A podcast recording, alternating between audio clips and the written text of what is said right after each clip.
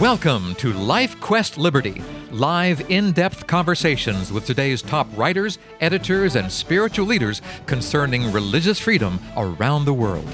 On today's broadcast, we'll examine local and international factors that may be impacting your right to worship and obey God as your conscience dictates. I'm your Life Quest Liberty host, Charles Mills. Recently, Lincoln Steed, editor of Liberty magazine, sat down with Tina Ramirez, the president and founder of an organization called Hardwired. They talked about the young people of our country and how they need to be brought up to speed concerning the religious freedom issues we all face.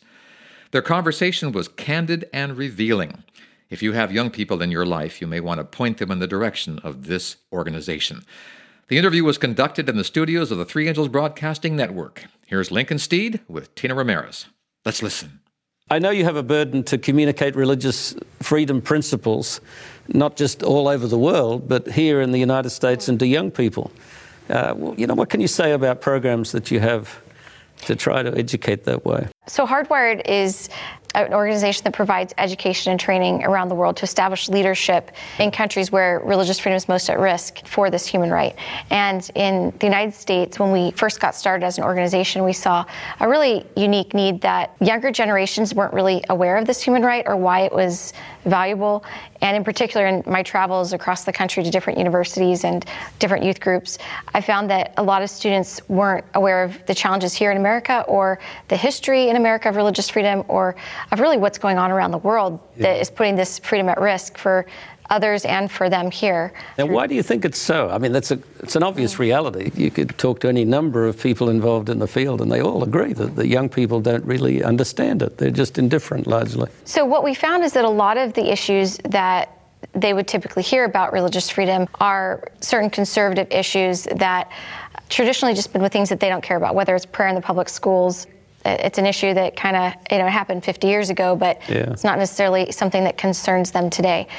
Unless it affects like a coach, you know, wanting to pray with his football team or something. But for the most part, it's it's not a big issue that faces them their views are changing on a lot of other social issues, and so the more conservative traditional religious freedom issues just don't fall in line with their views of the world. But in addition, they are more concerned with other social injustices around the world. The it's new generation that, right. do want social justice. That's right. question. Right. So, I mean, I think some of the big issues that we've seen lately are the issues over racial equality or, or gender equality and ending sexual harassment or alleviating poverty. Those are some big ones, but also mm-hmm. trafficking and ending the trafficking of women and children or other injustices that you see in the world. I mean, there's so many, we can name the gamut of yeah. them, but these are just some of the major ones that we see that are really drawing the attention of a lot so of So, how have you been able to involve the young people then pick up on that particular type of concern? How can that be related to the principle of religious liberty?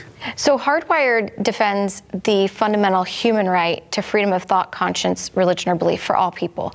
This is Article 18 of the Universal Declaration of Human Rights, and it really is a foundational human right for having the conscience to even determine what rights should be human rights or not, to have a moral compass, really. What was the genesis of that UN declaration? Where did that come from? Do you know who was the author of that and what source did right. they acknowledge? No, that's a great, a great question because I think it sheds light on why this freedom is so important. The Universal Declaration was written in 1948, and when it was written, it was written in the context of the Holocaust and the Second World War, which there were tens of millions of people murdered. So Eleanor Roosevelt was a major author and promoter of the Declaration, but really the, the main author of the Declaration itself were two gentlemen. Rene Cassin was very involved, and then when it came to Article 18, Charles Malik, uh, Arab Christian. And so you had involvement from all the different countries, but they were really very involved in the writing. When you look at Article 18, you look at what happened in the Holocaust, you realize that one of the things that they wanted to do, and in the preamble to the Universal Declaration, that it says that this declaration was written to recognize the inherent human dignity of all people and to ensure that human dignity is respected for all people. It has many rights that are recognized that are really essential first freedom. So the freedom of conscience. If people don't have a conscience, if they don't have the freedom of belief, we end up with situations like the Holocaust where they're just simply exterminated because of their beliefs being different, being unacceptable, being uh, whatever the government in power at the time determines they are. And I think, you know, post Holocaust at the Nuremberg trials, when Nazi Germany tried to defend itself and say, well, look, we did all this in line with our own laws, Justice Roberts and the others said, it doesn't matter if you did it in line with your laws, there's a law above the law. And ultimately, that's what the Universal Declaration reflects is that there's a law above the law, a law in the conscience of man that dictates that certain things are simply wrong. And, they, and those laws uh, were floated on the idea that these were less than fully human, not, yeah. not true humans. And so when you look at human rights, right, they, that they weren't fully human because of their religion or because of their yeah. beliefs, which is, you know, crazy to think that we would look at people that way today. And I don't want to derail you. In fact, this will, but I have to insert this. I've read some articles lately that point out plain facts that Nazi Germany, before the war, when they were developing these laws, they sent the lawyers to the US and they particularly studied the miscegenation laws of the US. They said that this was their model. Mm-hmm. Not that we were doing those things, but we had a structure, legal structure in place that they took and then turned it in a toxic direction. These ideas were being shared between different countries too. That's true. And, and, and yeah. what I would say is, well, you know, slavery goes back much further, but in the modern context, it was uh, eugenics that fed all of this, and that was a global phenomenon. Young people obviously care about a lot of these injustices in the world, and at, at the core of so much injustice in the world is really a violation of the freedom of conscience for so many people so that they can't live with the dignity. So obviously they're being trafficked in the tens of millions. So you've got 40 to 60 million people as refugees in the world. You've got 10, 20 million trafficked. You've got, amazing. I mean, just amazing numbers of people that are living in horrific conditions where they're denied their most basic human rights. One of the statistics that really shocks a lot of young people is to realize that 79% of the world's population, 8 out of 10 people, live in countries where there is absolutely no freedom of conscience. And so the very freedom that they have to express their beliefs, as anti religious as those expressions might be, or to be artistic, or to fight for justice, their conscientious you know, frustrations with injustice in the world, it is not allowed, it's not permitted for eight out of 10 people in the world. Yeah. And so I think that's really shocking when they would not be able to be who they are, express who they are, live out who they are in 80% of the world. That's pretty shocking. Uh, after 9 11, I remember reading an article where they quoted from a, an article in Le Monde magazine speaking about 9 11. And it says, We have reached the point with the idea of freedom so relatively recent and new, is in the process of disappearing from our consciousness. Mm. And that's when you say 8 out of 10, mm. right? That's a horrible figure. Yeah. But even the 20% is really a historical anomaly if you go back in the majority of prior history.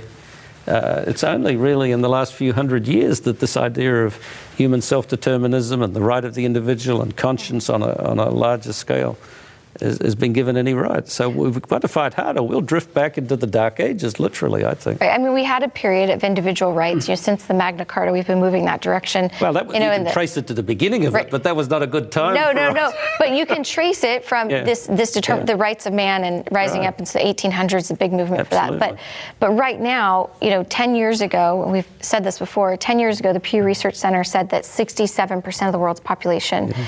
lived in countries where there was egregious violations or repression of this freedom 80. of conscience. Now it's 79% just in 10 years. So in 10 years, we've had this trajectory that's not good for human conscience, mm-hmm. human freedom. And for young people today, one of the things that we recognize is that to maintain your convictions about all this injustice in the world, you have to have the freedom of conscience. And if we don't make a stand today, you will not have the freedom to do that in the future. And so we at Hardwired have started a campaign called Journey for Freedom to help young people recognize mm-hmm. and have real conversations about what that freedom means for them and for people around the world. Good. I like the idea because a journey, it's something moving, yeah. it's not a static thing. It needs to develop in a positive direction, right? We're inviting young people and communities across the country to join us to challenge themselves every month to take one step closer to understanding what freedom of conscience and religion is and how they can defend it for others. So to become essentially ambassadors for this freedom in their communities so that we can preserve it for And how are you connecting others. with the young people in the communities? Is it mm-hmm. through churches and, and social organizations? You can go to Hardwired's website at hardwiredglobal.org and on the homepage is the campaign Journey for Freedom and they can download a map And anyone, whether they're in a church, youth group, or in, on their college campus, at home, in their schools. Uh, you know, you could have entire schools doing this, but you can download a map and then you map out your journey, and every month you get a new challenge when you sign up. And so uh, we're in step eight now. We're celebrating Martin Luther King's birthday and this idea of honor a hero for religious freedom. So there are a lot of mm. heroes of religious freedom around the world, whether it's Thomas Jefferson or, you know, Patrick Henry or whoever it might be in the world, Mahatma Gandhi, I don't know. So we are celebrating heroes this month, but you can do any of the 18 challenge steps any time between now and December. Yeah, I mean, there's no question that heroic figures can inspire. I, I, I, wrote an editorial once about the great man theory of history, which I used to subscribe to more than now. And you can't dismiss the great men, but it takes a lot of men and women responding to make the difference, doesn't it? It does. It does. It takes it takes a ripple effect. So one person yeah. can start that ripple, but you want lots Absolutely. of voices to really create that encore. So in the journey, every month there's a different challenge, and we have 18 challenges, which reflects Article 18. So we're trying to make this a year where we will really start to have real conversations about religious freedom. Hardwired is establishing representatives on college campuses across the country to do this. We have church youth groups doing it. So anyone that wants to do the journey, they just sign up online or get in touch with us if they want to do something bigger. And then at the end of the year, our goal is to bring the students that have become these ambassadors for freedom over the course of the year, as well as people in their community that they've engaged that may not have really thought about it before, together in Washington, D.C., where we can bring leaders from around the world that from all different perspectives are advocating for religious freedom to really celebrate that this is for everybody, it's universal, it's global, and it's something that we need a younger generation that's going to stand in the gap for. Now you're doing a wonderful work, and, and uh, so the future is bright, right? You see that young people are going to respond. Yeah, I think that way. I think that the time is now for younger generations to really see that that freedom of conscience is one of the most important justice issues that they have because without it, without the freedom of conscience, they can't fight for anything else. And it's so intertwined with all the other um, concerns that they have in the world. So we're excited. We hope that they will sign up and join the campaign and, and join us in Washington in December so that we can together have a united front. There's a spiritual reality that evil lingers and will one day reveal itself fully, but why not? When we're talking about religious liberty, realize that we're journeying toward a fuller knowledge of what God has created in each of us, a yearning toward the freedom to worship and to understand the divine in a way that's uninhibited and unrestricted by other human beings. Lincoln Steed, editor of Liberty Magazine, talking with Tina Ramirez, president and founder of Hardwired. Their website is www.hardwiredglobal.com libertymagazine.org.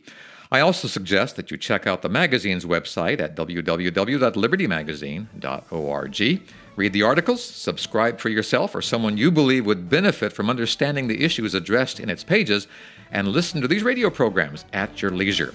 Lots of resources at libertymagazine.org. Until next time, this is Charles Mills inviting you to rest in the freedom of God's love. Goodbye, everyone.